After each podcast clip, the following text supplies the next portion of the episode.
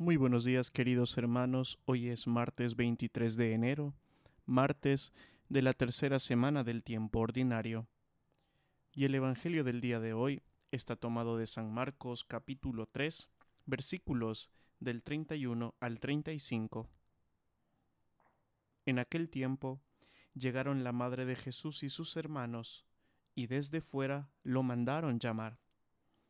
La gente que tenía sentada alrededor le dijo, Mira, tu madre y tus hermanos y tus hermanas están fuera y te buscan.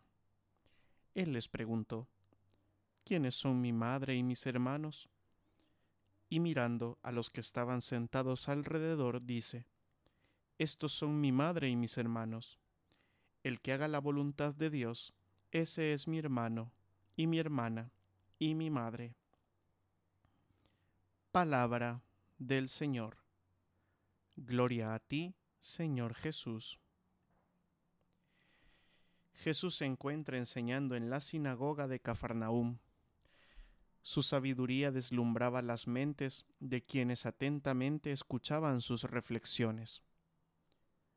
Su autoridad cuestionaba a los letrados y maestros de su época, porque hablaba con sencillez y tocaba los corazones de las personas su cercanía con los que sufren y los pecadores hacía tambalear los esquemas religiosos de su época. Su sed de Dios y del reino hacía que ocupara la mayor parte de su tiempo y sus energías en compartir la experiencia de un Dios que es un Padre bueno, cercano y amigo del hombre y de la mujer. Su familia se preocupa, no comprenden cómo pasa tanto tiempo fuera de su casa que no pueda descansar o no tenga tiempo para comer o compartir con los suyos. Eso no es normal. De repente deciden actuar, lo mandan a llamar, le informan que su madre y sus hermanos y hermanas están fuera buscándole.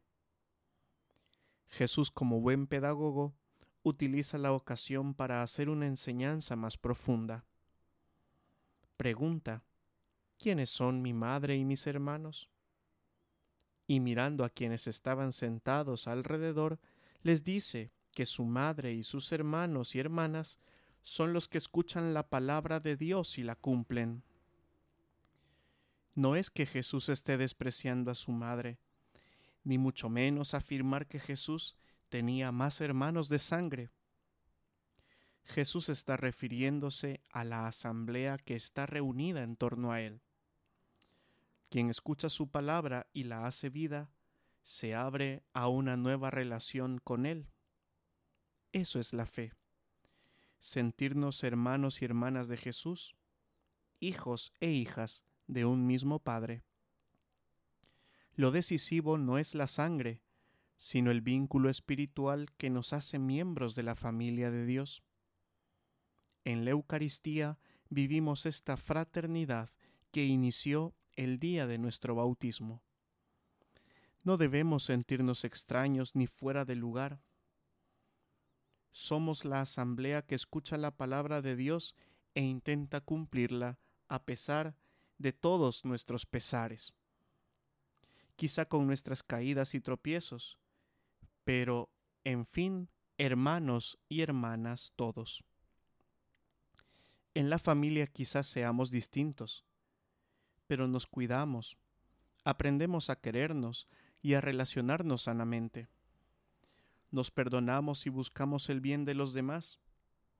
Nos solidarizamos con los más necesitados y vulnerables. El día que dejemos de vernos como extraños, y salgamos de nuestros pequeños círculos reconociéndonos como hermanos y hermanas, la Iglesia será más creíble y nuestras Eucaristías más plenas.